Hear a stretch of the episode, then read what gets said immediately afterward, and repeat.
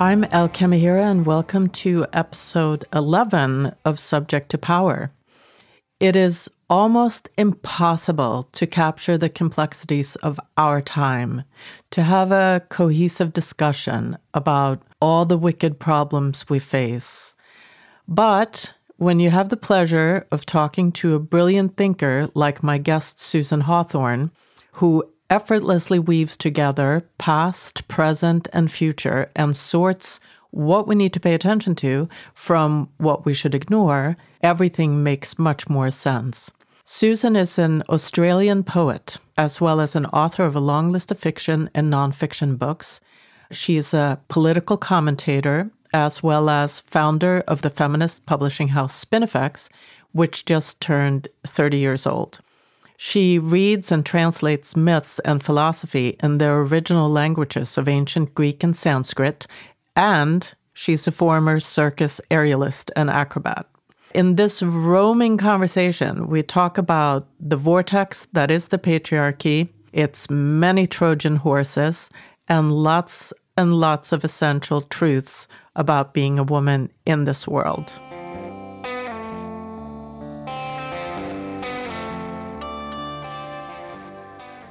The first poem I'm going to read is the title poem from the sequence, The Sacking of the Muses. I wrote this sequence ahead of, during, and after the election of Donald Trump. And the muses, nine muses from the ancient Greek tradition, and they cover things like epic poetry, history, astronomy, and they're the daughters of Mnemosyne. She's the goddess of memory. So the muses are all about memory, particularly oral memory. So the sacking of the muses. The muses have been sacked. Their role in the pantheon sold up for some new real estate venture. The muses have fled. All nine of them, in a mathematical and artistic frenzy. They are downcast. What's a muse to do to amuse herself in these penny-pinching days? How can a poet expect to have her work taken seriously when profit is deemed all?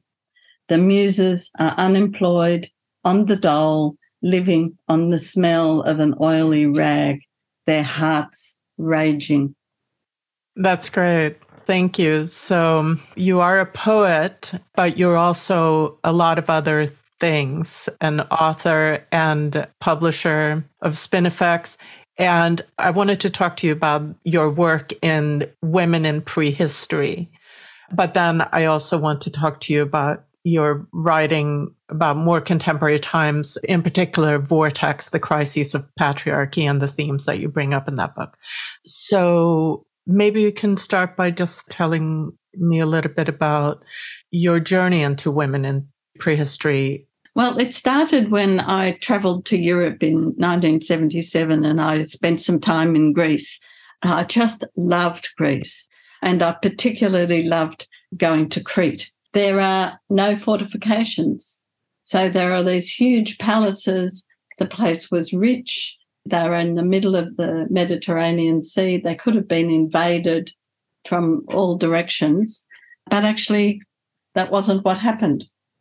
Instead, they had a peaceful society, but the level of equality was much greater, certainly much greater than our current situation, which is truly awful. And women played a big role in the society. So, you know, there were lots of things that I, I saw in, in Crete in nineteen seventy-seven. It was like having an epiphany about how the world had been. And while I was travelling around, I was reading the Greek myths. And I decided that I would learn modern Greek when I got back to Australia, which I did. And then I decided, actually, what I really want to do is read people like Sappho and the Greek myths. So I thought, well, I'll enroll in ancient Greek. So I did that. And after a year of doing that, I got a scholarship to start a PhD, uh, which was called The Structure of Belief Systems in the Ancient World. You know, this is a huge topic. I don't know how I ever thought that I could do this, but what it did was it meant that I started to look at the stories, the myths, the traditions, and what they might mean if you came at them from a radical feminist point of view. The problem was that after a year in the philosophy department, I discovered that really all they wanted me to look at was Saussure and other postmodernists and, you know, all of that kind of stuff, which I did, you know, being a good PhD student, but I found it really frustrating and boring. And I realised that actually what I really wanted to do was keep on studying Greek. So I dropped the PhD and went on with my Greek studies. And it was fabulous, you know, I mean, reading the Bacchae in Greek, reading Medea, reading some Sophocles, Euripides, and, and a bit of the philosophers, Plato, Aristotle, and the like. So it, it gave me a, a good grounding of, for understanding some of the historical side of things. And in my thesis at the end of this course, I wrote about the Homeric hymns to Demeter and Aphrodite. What I found really interesting was the way in which the power struggles were going on, and the power struggles for a goddess like Demeter, whose daughter Persephone is abducted by the god Hades, and then she is raped and taken to the underworld. And in response, what Demeter does is she says, okay, you have my daughter, I'm going to make sure nothing grows. And so a drought comes and nothing will grow and there's no rain. And the gods start to get a bit desperate, because if there's no food, there are no people. And if there are no people, there are no worshippers. So eventually they offer uh, a compromise, and they say, well, you know, you can have her back, but she has to come back here for six months of the year. Persephone actually didn't want to do that, but she was tricked into eating the seeds of the pomegranate. And so that means that she has to go back every six months to be with this abusive male god. And, you know, it, in many ways, I think it represents the situation that so many women find themselves in. They find themselves in an abusive relationship. They want to get out. Maybe they have family on side, maybe they don't. People try to do things, but it doesn't quite work and they get stuck. They get captured. For me, that was, I think, a very instructive piece of work. And the one about Aphrodite is quite different, because she's the goddess of love, you know, and everybody's meant to fall over themselves when the goddess of love is around.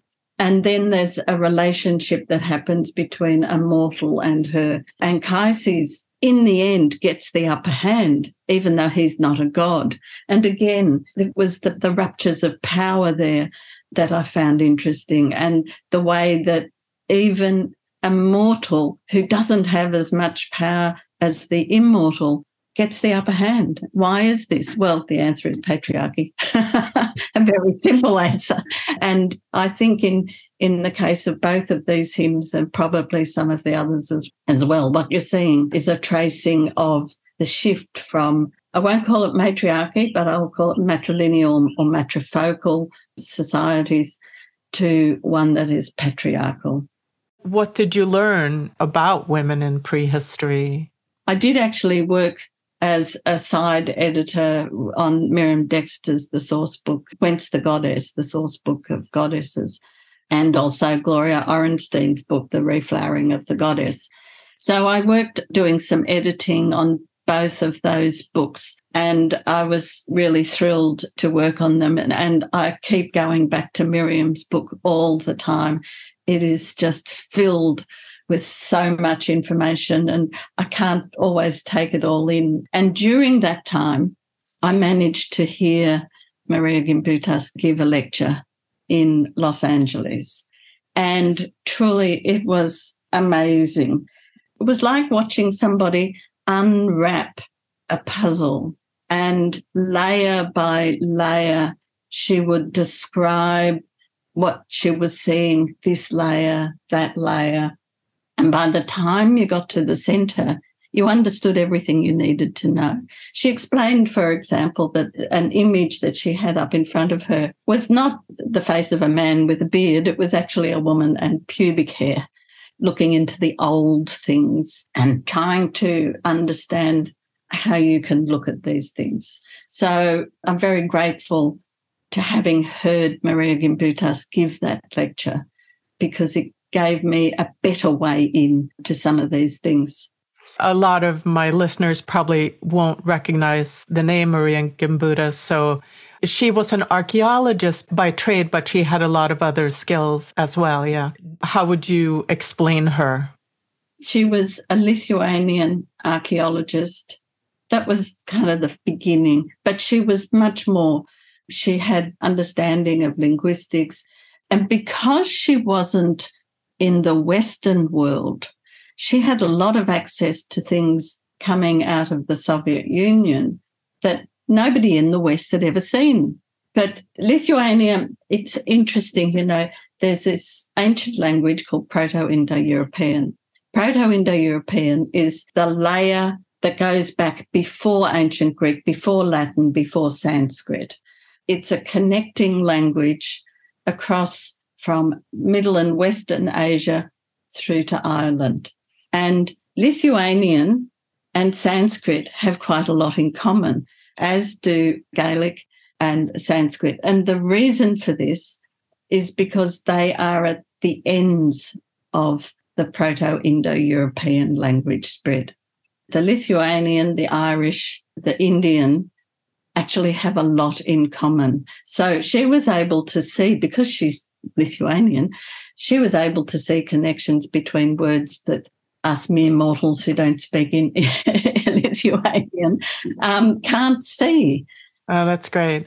She caused a lot of uh, controversy in her field of archaeology because, well, she's now considered, I guess, a feminist archaeologist because she made such a strong claim of a pre-patriarchal society that was egalitarian and matriarchal in nature. And she talked about the invasion of the patriarchal peoples, particularly those coming across from the Russian steppes, uh, who were pastoralists and horse riders, and war was was something they did on a daily basis. Uh, and, you know, they're coming into a relatively peaceful society, one that is not expansionist in the way that the pastoralists were. There was a lot of resistance to that. Archaeologists, you know, there are some fabulous archaeologists. I mean, James Mellart's work on, on Çatalhöyük was wonderful. And I visited there a few years ago, and it was wonderful to be there and see it. But in the meantime, his work has been demonised, as, as has hers. And in places like Malta, where you have these great big female statues, you know, who are enormous. And a fellow called Colin Renfrew, who's part of the Cambridge School, he has had a big impact on the, the way in which these things are presented in Malta, in a place called Menajdra. And there's a sign at one stage and it says, well, maybe these are males and they're a bit like sumo wrestlers. Like you look at a sumo wrestler and it starts as a wide triangle and goes down to a narrow one. Well, the women start as a narrow triangle and go down to a wide one. You know, the deposit of fat in women's and men's bodies is completely different. And, you know, archaeologists like Colin Renfrew, who have a different agenda, you know, it's just not right to to make those claims. It's it's incorrect. Yeah, and I, I guess I don't understand why. Well, I understand the resistance, but why is it so impossible to believe that that we had a peaceful, egalitarian, matriarchally based society at some point? Well, because if men think about women, some do, many don't, it doesn't include the ability to do things well and to be a powerful force and to organise societies in a different way, because it's just not there. I, the expectations are completely different. It makes me very sad that so many men see women simply as sex objects. But as you know, women have become just bodies, territories to take over. So yeah, it, it's a very sad state of affairs. But the publicity program for patriarchy has been going for some five thousand years. Yes, yes, it has. I wanted to jump back to your story. You have a publishing house called Spinifex with your partner, Renata Klein. Can you tell me a little bit about how Spinifex came to be? It's a radical feminist press. We started it in nineteen ninety-one. We were up at Kakadu National Park and we were sitting around talking, having a holiday. I said, why don't we start a publishing house? I said, well, look, if we're going to do that, I've got a name, which I'd had in the back of my head, thought maybe for a magazine or something. I said, how about Spinifex? And we both love the Spinifex plant. When you see it from a distance, it looks soft and inviting, but if, as is sometimes necessary in the desert, there are no trees and you need to relieve yourself, you discover it's quite spiky. Um, so it's also um, a desert plant that holds the earth together. All of those things suggest that this was, this was a good name.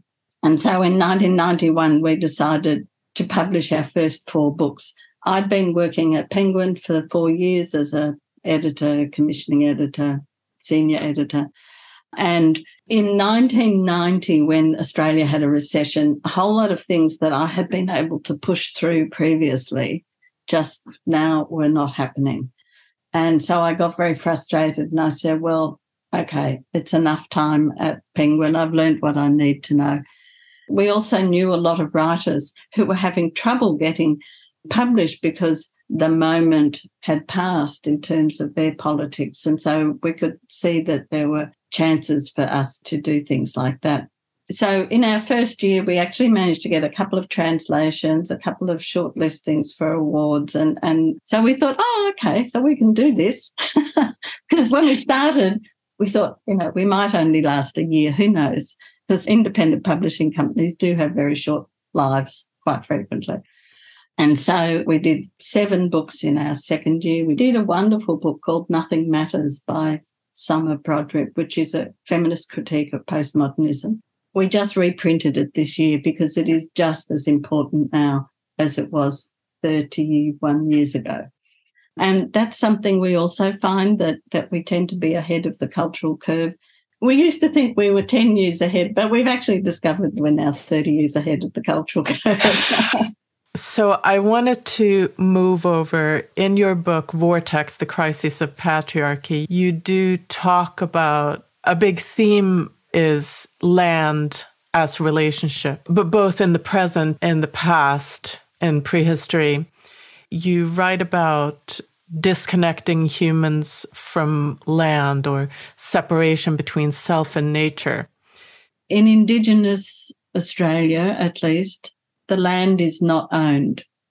The land is a relationship between humans and the land, and the humans have a responsibility to look after the land, that there are certain people in a group who might have more responsibility. They also have rights over certain tracts of land, areas of land. So I was introduced to this idea of land as relationship by understanding more about how Indigenous societies worked. And when I look around the world, you see this replicated also. It's not just in Australia that this happens. And in my previous big non-fiction book called Wild Politics, Feminism, Globalization and Biodiversity, I have a whole chapter on land as relationship or land as possession. And so I talk about the very big difference that there is and how that operates.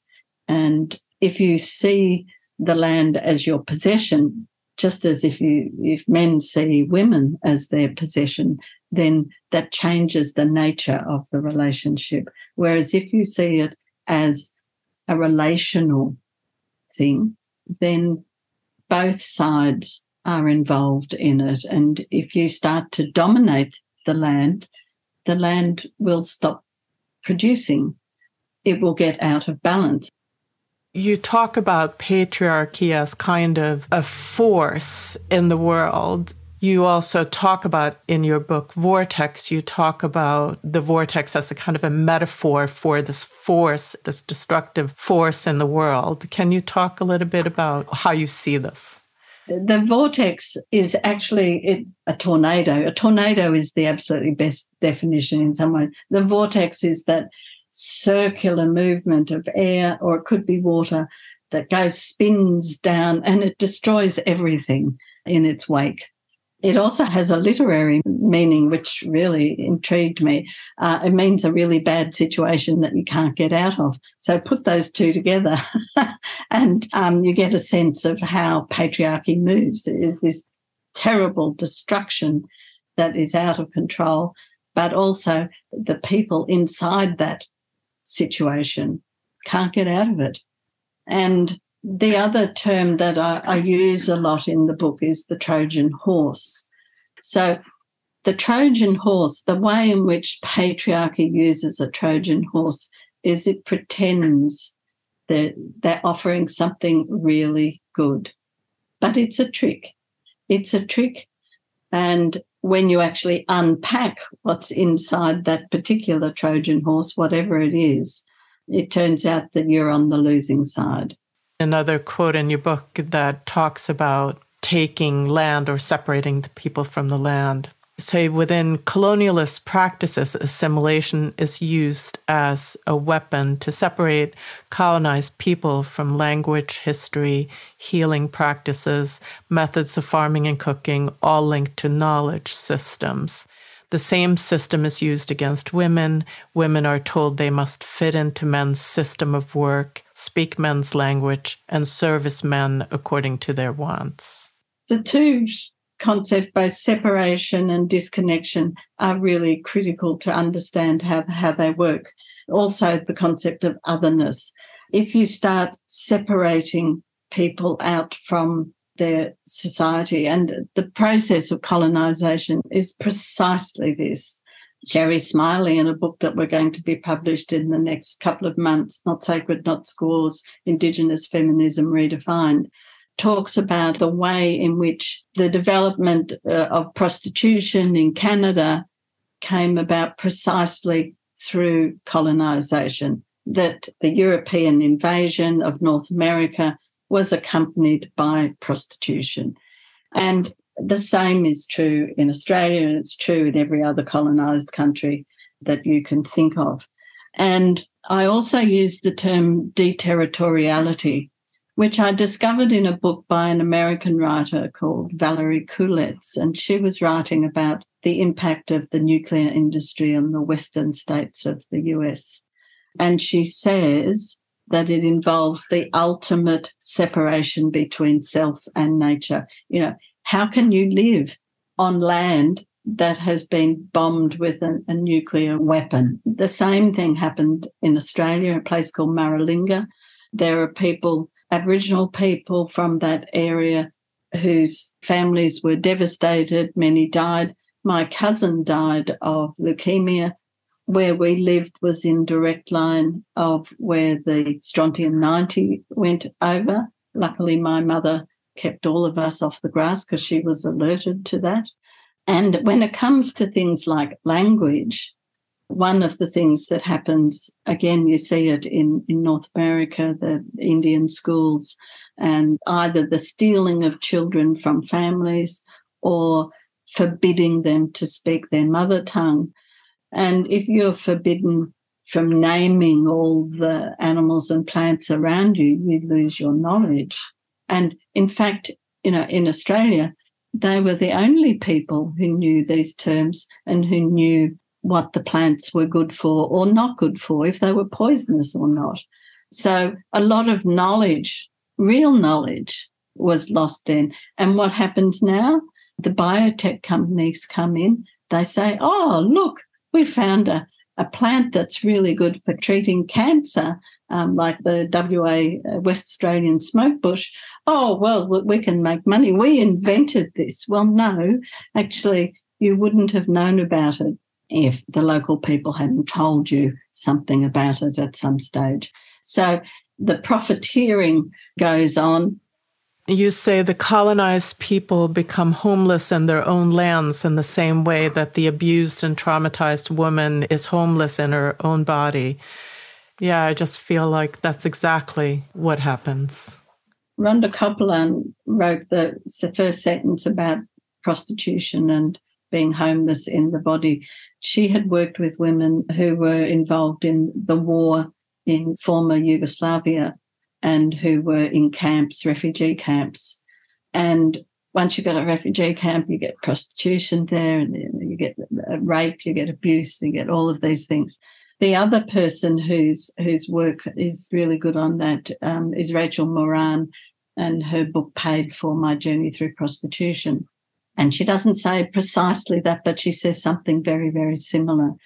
So you get the same sorts of stories coming from Indigenous people whose knowledge, whose land has been colonised, who've been ripped away from their cultures through language and other, other means, from women who've managed to get out of the prostitution industry. You get these patterns of dispossession being experienced by different groups of people, but almost identical in terms of the way they think about it, write about it, talk about it. Wanted to uh, jump to something else. So obviously we think about feminism as a liberation movement from patriarchy. But at the moment, in this era that we are in, it is being appropriated and watered down. And can you speak a little bit about what is happening to feminism and what it what it means? Well, the way in which feminism is distorted is exactly what you would expect. Knowing these, the way in which these things operate. The feminism that gets into the media is either a really watered-down liberal feminism where getting more women on the boards of rich companies is seen as a plus, or getting women into the military, or women being able to have their own pornography companies, make their own pornography. That's all seen as feminist. Now, I think that is I think all of that is either non-feminist or anti-feminist, certainly in the case of the prostitution and, and pornography. So what we're experiencing is a kind of media feminism, an appropriated feminism, a feminism that is individualised. So if one woman does something great, oh, fantastic, the feminists have, have done it again. But in fact, radical feminism is a collectively based feminism. We don't have any leaders. Some become famous for a period of time. Some become famous and stay famous. But that is not what radical feminism is. Radical feminism is about structural change. It's about shifting the ways in which the world operates. And, you know, when it comes to things like prostitution, I mean, it's absolutely clear to me that we have to end prostitution. Abolishing prostitution is just like abolishing slavery was. But abolishing slavery was, was not considered a great idea at the time, but now it is considered a very good idea. However, the slavery of women does actually continue, and it certainly continues in prostitution, whether it is prostitution in one's own local community or whether it's prostitution that has crossed borders, both examples of slavery. And the only reason that women do that is because they are desperate, because they were captured at a young age, and it happens to many young women. They get caught for some reason, they get trapped, they, they have debts to pay off, they have family to support, they're in poverty or they're homeless. You know, there are all sorts of reasons why women get captured by the sex industry. And while you're in it, you can't see that that's what's happened to you. It takes leaving the industry to get a bit of distance, to see what's happened, to see the systems that, that played out for you. And then you have liberal feminists telling you it's sex work and sex work is work. Yeah. You know, it's not work. You know, the interesting thing is the way in which the sex work unions operate. The sex work unions are run by the pimps, and they they do what's called astroturfing, which is when you pretend that something is a grassroots organisation, but actually it's fake grass, it's astroturf. And so the the so-called prostitutes unions, even when they call themselves prostitutes collectives, which some have, they're actually run by people making money. So it's like having the mining company running the union. And, I mean, unions are, are, are in a bad way at the moment, even in Australia, worse in America, absolutely. I mean, unions have been on the nose for a very long time in the U S because, of course, the big companies don't want to have unions because unions give the workers and give the poor people and the, the people on the lines more say. And the only way you can do it is by having some sort of collective action. And the same applies to feminism. You know, radical feminism, again, is about collective action. And radical feminists did learn stuff from the left union people. I know that when I became a feminist in my first years, a lot, lot of the women who were there and who'd been active for many years, they were old unionists. They understood what was necessary. And us younger women at the time learned a lot from them. Yeah, you say to resist, one needs to be clear about what is to be resisted and whose actions are to be resisted. This is where postmodernism comes in, because we're talking about war before, and what we have now, whether it's warfare out there or whether it's warfare against women, is a kind of postmodern warfare. And the difficulty about that, I mean, if you're at war, like, you know, if you've got barricades, you're having an action and so forth, and one group of people is on this side and the other is on the other side, you can at least see who you're fighting against. With a postmodern war, it's never clear who the enemy is. And, of course, then the enemy comes disguised as one of you and you're meant to agree with them. And you see this with the transgender lobby. So a postmodern war makes it very hard to identify those you're fighting against. It really does. And I think it's hard for most people, especially those who are not in academia, to understand, you know, postmodernism as a concept is sort of, it's hard to grasp. But if you could break it down, sort of explain it as a concept, how would you explain it? Well, for starters, it's very individualized. So we become all very dispersed, and that's part of the postmodern system. One of the first things I learned about postmodernism is that you can only speak from your own perspective. Well, that means that you cannot speak on behalf of your sister. You cannot speak on behalf of somebody whose political action you agree with. If you can only speak on what is now called lived experience, which is the latest fun phrase, if you can only speak from that basis, I mean, your lips are sealed on many, many things. However, the postmodernists on the other side don't seem to have any problem about speaking out. But if a radical feminist does it, then she's called a TERF and a SWERF. These are terms that are put out there to silence us, and silencing is a big part of the postmodern system. And the fact that postmodernism just comes out of the universities and young people go into universities, they're told this is really important and this is really hard and you have to spend all your time thinking about postmodernism. Well, you've got no time to get involved in theatre, arts, political action, thinking, in fact, because postmodernism distracts you from all of this. And it's a kind of institutionalized philosophy. And it's one of the things that I was being pushed towards uh, when I enrolled in my first PhD, the one I pulled out of. And so I read a lot of this stuff back in about nineteen eighty. And it still makes no more sense to me now than it did then. I mean, I understand it.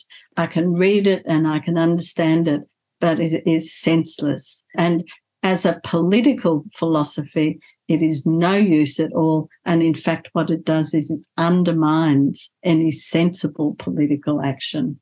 To me, it's a little bit like there are no essential truths, you know? Yeah. Yeah, well, it's really interesting that just at the moment when women really were getting into our bodies and acknowledging how important our bodies were, or when women were were becoming fantastic writers, you know, so suddenly the A, the author is dead, and B, anything you say about your own body is essentialist. No, actually, well, one could counter that these days and say it's a lived experience. But, you know, that doesn't count if a radical feminist says it. So, yeah, the whole body thing becomes really jeopardised. You know, you get cyber bodies and you get transhuman bodies and you get transgender bodies and you get bodies at work in sex work, as if there is no feeling, and certainly with the transhumanist future that some of them have in mind, there will be no feeling and there will be no sense. Yeah, yeah, decontextualizing everything, disconnecting everything from their context. And with that, of course, comes, you know, decontextualizing sort of these critical things that we grapple with, sexism and racism. And you have a quote that says, neoliberalists pretend that we live in a society that is free of racism and sexism, that has done away with class, and that everyone is free to pursue his own goals. Like little atoms looking for home, you know. And I think, well, who are the people who think that postmodernism is so fabulous? Well, you only have to look at who wrote the most important texts. Foucault, Lacan, Derrida, all Frenchmen, white. And they had all the advantages and all the privileges that came with that. And then who takes it up as it spreads around the world? Some people of colour decide to take it up. I don't know why. Some people who thought they might be feminists decide to take it up, but it turns feminism on its head when they do. And it's stripped back, stripped back to nothingness. And Summer Brodribb, in her book, uh, Nothing Matters, she has a whole lot of chapter titles with the word nothing or empty or all of those kinds of words that are nihilism. And it is, it's a very nihilist nothingness kind of, of philosophy, and it takes us nowhere. As you said, you know, I mean, as, as you said, I said, um, that neoliberalism, yeah, it pretends as if it's politically irrelevant, when in fact power is encased utterly inside those philosophies, and unrecognised power. That's the key right there. I mean, when it, when it comes to war on women, I think it's hard to proclaim that there is a war on women outside radical feminist circles. Um, the general public or general world doesn't perceive that we're in the midst of a war on women. But when you look at the real things, like numbers of murdered women and domestic violence statistics and so on, we very much are. It becomes this sort of invisible thing that you can't talk about or fight if you can't name the concrete details of things. Mm-hmm. Those concrete details also, part of that is the way in which these things get funded and who funds them. So in terms of the prostitution industry, a man like George Soros is very, very implicated, and his organisation is called the Open Society Foundation. You think, open for whom? And, you know, he does funding um, of decriminalisation, decriminalisation to people who don't know the language and the system. Sounds like a great idea, but what it actually does is that it gives no protection to the women who are caught in the sex industry, and it makes it possible for the pimps and the brothels to just do basically whatever they want. And we experienced this in Australia when Victoria legalised prostitution back in nineteen eighty-four. And the way in which that was pushed was, oh, it'll make it safer. The other thing that wasn't said was the state will earn more money this way because they will have to pay taxes. That's one of the things that was put forward, that it helps governments spend more on health and on education. The fact that children get groomed, uh, that they get used to passing the local massage parlour, which we all know is a brothel, and so forth, is is another Trojan horse. Very much a Trojan horse. I'm just thinking about Germany and, again, the argument that legalizing prostitution or decriminalizing prostitution somehow will lower the rate of prostitution or make less prostitutes. I think Germany is a great example of the opposite being true. Germany is now known as the brothel of Europe. The more prostitution, the more prostitution is what we're seeing. And the more violence. And, you know, prostitutes very frequently not just violated, but raped and murdered. And those things don't get counted as part of the costs. You talked about Cassandra, the prophetess Cassandra, before, and you have a chapter in your book called The Feminist Cassandras, kind of pointing to the feminists as the people who are, you say, naming the deeds. And that is precisely what feminists are best known for. We're punished for speaking up against violence, hatred, exploitation, and oppression. And when we name violators, men and patriarchal institutions, the punishment is severe. Cassandra is another one of these wonderful characters from Greek mythology, again, from the Trojan War. She's the one who makes prophecies, but nobody believes her. And what had happened was that when she was a child, the serpent came and licked out her ears, which gave her the, the ability to understand what was going on around her and be truthful about it. But then during the war, Apollo comes down to his uh, temple and he he rapes her or intends to rape her, and she resists him. She resists him really magnificently. And he then says, okay, well, you know, uh, I know you can prophesy, but from now on, no one will believe you. And so that becomes her thing. And, and that's how feminists, radical feminists, often feel. We speak, we say stuff, we analyse things, we put out really good articles, books, put submissions to government, do all of the right things, go on the media and so forth. And no one believes us. No one listens. And no one is taking seriously the analysis that we're putting forth. So I love the character of Cassandra. She really embodies our position as political activists. You can see this phenomena of not just not being believed, but being sort of vilified for the message you're delivering with the trans ideology, which I want to, to talk about.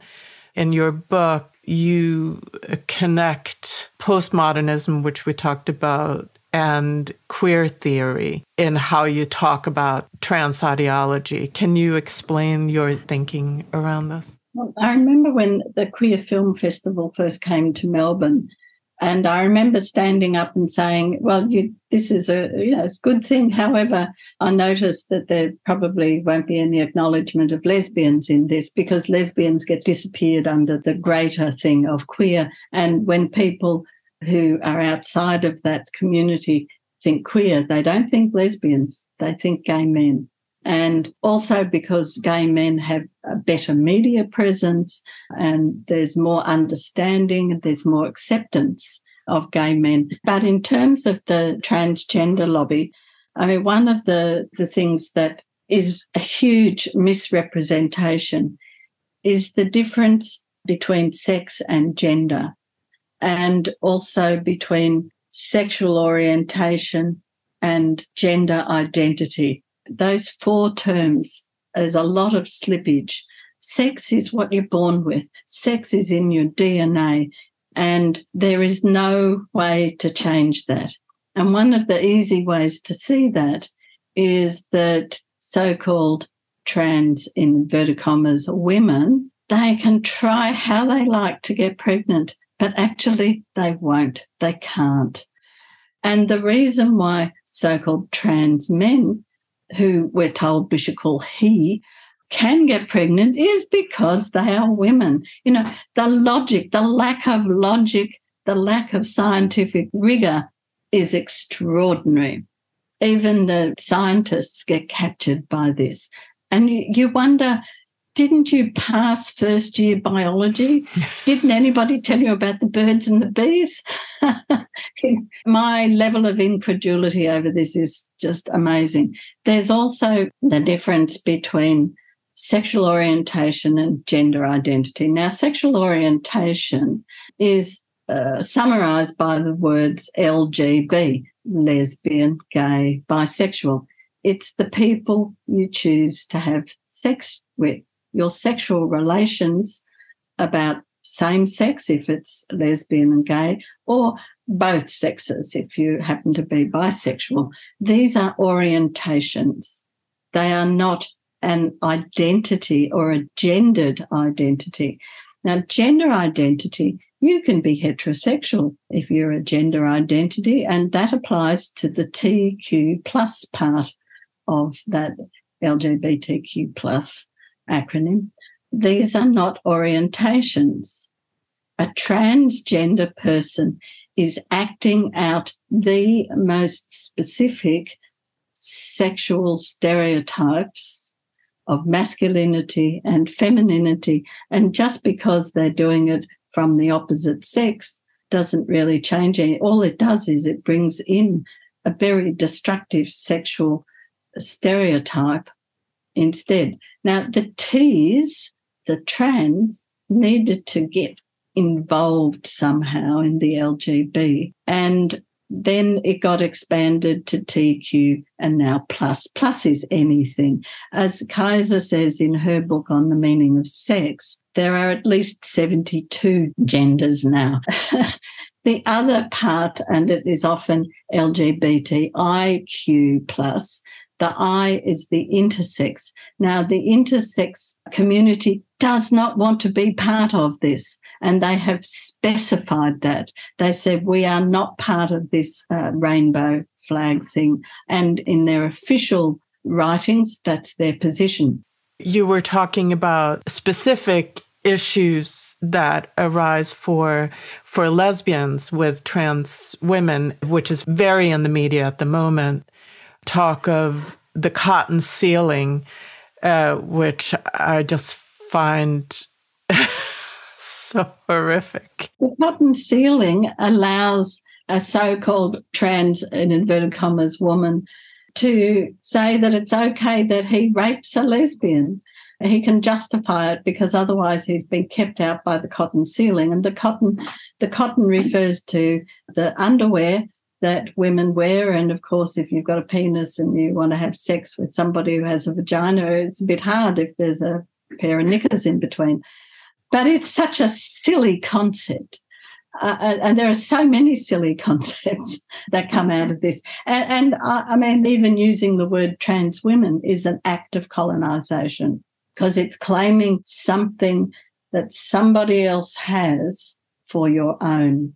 And when you follow through the argument that I've been making about colonisation, it becomes very obvious that that's what's going on. And even more so when it comes to women-only spaces. Do you want to go to, you've just left an abusive relationship, you've gone to a shelter or whatever, and you get welcomed at the door by a, a trans, inverted commas, woman, you're not going to feel very safe. Or in rape crisis centres as well. You know, I've been around in the women's movement for a very long time, and we first started seeing, as they were called at the time, transsexuals coming to feminist events, and a lot of us were not happy about it, but we just tried to ignore them. We certainly didn't expect that in this day and age we wouldn't be able to go to a pride march and be safe, and that is the case now. And, you know, lesbians have initiated a lot of really important actions. And, you know, lesbians are full-time activists because our whole lives then get caught up in it. We don't have to go home and apologise to the man we live with. Oh, sorry, I was out doing an action and, I, you know, sorry, I couldn't cook dinner for you. As lesbians, we're probably out there together. So there are reasons for lesbians being such big activists, but it's also because we're at the pointy end of patriarchy, and we we feel many of these things very early, and that certainly, in my case, that was, that was true. And I, I've now been writing about this for about twenty years, and the nineteen seventies stuff was, you know, no, no big thing. But to be personally affected by it, as I was around two thousand, two thousand one, that shifted my level of knowledge, you know, much more. I was in a women's circus. I was an aerialist and an acrobat. I used to do a lot of acrobalance, which is, involves two people. And a man who called himself a woman decided he'd gone to a, a show, thought it was fabulous, and thought he'd like to join the circus. Now, the circus was set up initially and very specifically to work with women who were survivors of sexual assault. So if you are doing a balance in which you've got your head between somebody's legs, you don't really want to be having your head in the legs of a man if you're a survivor of sexual assault. And there are other aerial positions where, you know, there's one called a breast hold. You know, you don't you don't want to be doing that, especially if you're a survivor of sexual assault. It split the circus for a whole year. I suggested that they say, just withdraw your application. This is not right. Well, they didn't. And so a lot of things fell apart. It had a, you know, really profound effect, because one of the things about circus is you have to trust. The level of trust is very, very high, and you have to trust who you're working with. So, yeah, that had a, a big effect on, on my understanding of trans. And that was twenty years ago. And so much has transpired in this arena since then. So much worse. Uh, so much worse, yes. Young women who have their, you know, healthy bodies cut up and changed radically with wrong sex hormones. I'm just wondering about, will there be a moral reckoning for doctors and nurses? I, I don't know how they justify what they do. They've drunk the Kool-Aid. And, of course, the Kool-Aid is supplied by the billionaires, people like John Stryker, who owns a medical company, Soros again, who they're pro-decrim prostitution. He's putting money into it. The Pritzkers, you know, who are very big in the state of Illinois, and who also, Penny Pritzker was on the Obama team. Then there's Peter Buffett, son of Warren, again, making billions of dollars. Group called Market Watch um, reckoned that in twenty twenty-four there'd be about a billion dollars of profit uh, in this industry. You know, it, it is very like the prostitution industry. It's very like the drugs industry, the arms trading industries. They're all the biggest industries, and profits are there to be made. Yes, so true. And it's just one facet of sort of the vortex, as you call it, that's spinning, uh, spinning, spinning out of control. I, I wanted to talk a little bit about, and you write, of course, a lot about climate catastrophe. When you write about climate, you describe the bushfires in Australia, and I remember it. It must have been so terrifying or devastating. Can you talk about what, what you saw and what you thought about? One of the very big fires that I, I knew about was back in two thousand nine, when there was one outside of Melbourne where I was living at the time, and something like one hundred seventy people died in that. And I know some of the people who suffered really terrible trauma over that. But when the, when the twenty nineteen twenty twenty fire came, that was a different level. And I was writing this chapter at the time, and every day I would look at the news, and the number of hectares was going up and up and up. And by the end of the fires in about March, something like one hundred eighty-six million hectares were burnt. Now, to put that in square miles, that's seventy-two thousand square miles, or forty-six million acres. There was just this enormous intensity, but also the way in which the government at the time dealt with it was terrible. They had no idea what they were doing. People were escaping from the beach in boats, and the intensity of the heat was huge in a place called Malakuta, which I know. The fires just, I think, really devastated the whole of Australia. And the, the people who work in the forestry area uh, and who went through the fires in places where they work and who have tried to be advisors, but unsuccessfully, they say that their level of grief has just gone up. It has skyrocketed over, a, you know, a, a period of a couple of years. So it's affecting the people who know the most. Yeah. You might be able to make some good policies and proposals. Yeah. What do we, how do we turn this around? What, what's needed? We need a radical feminist government.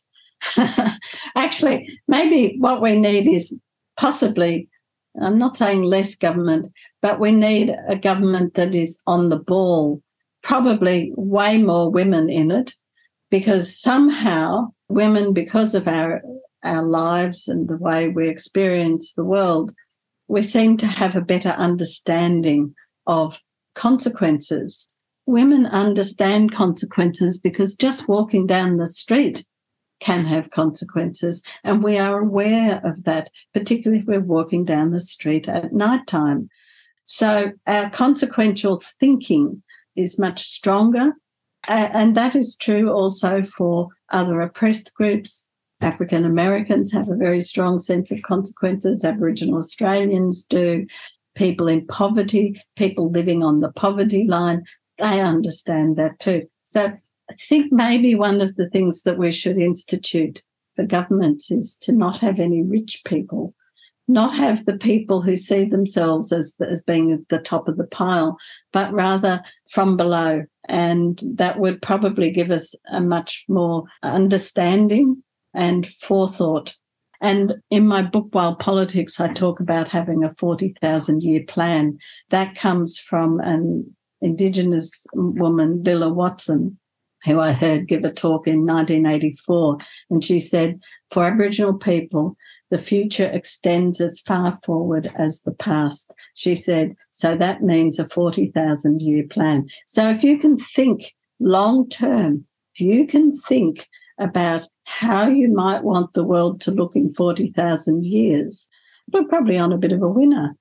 I think we absolutely need to um, think in terms of forty thousand years. Of course, we're we're famously short-sighted as humans.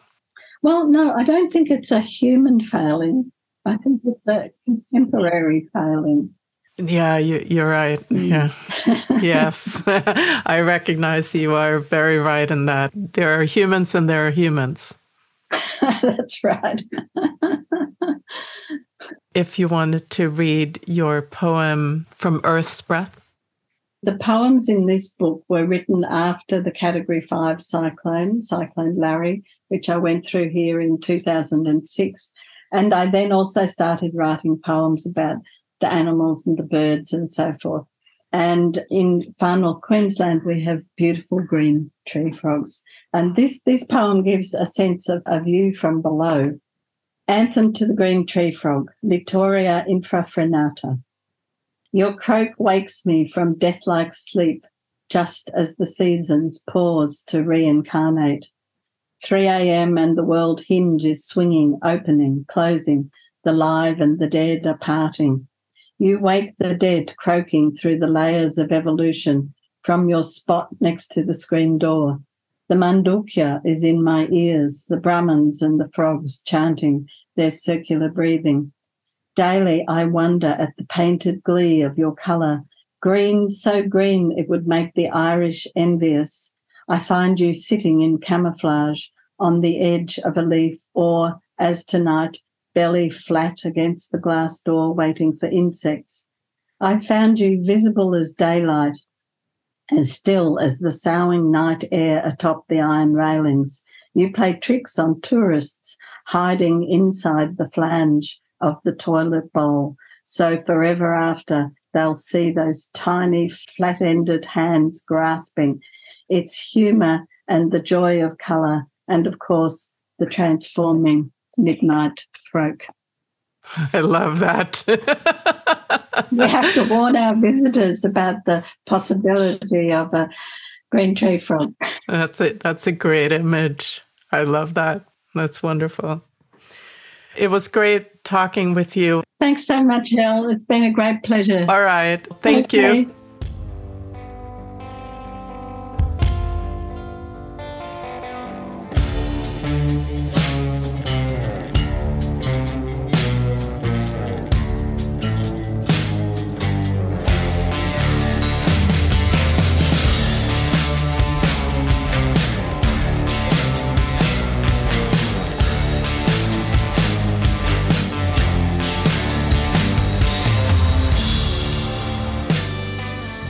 Thank you for listening to Subject to Power.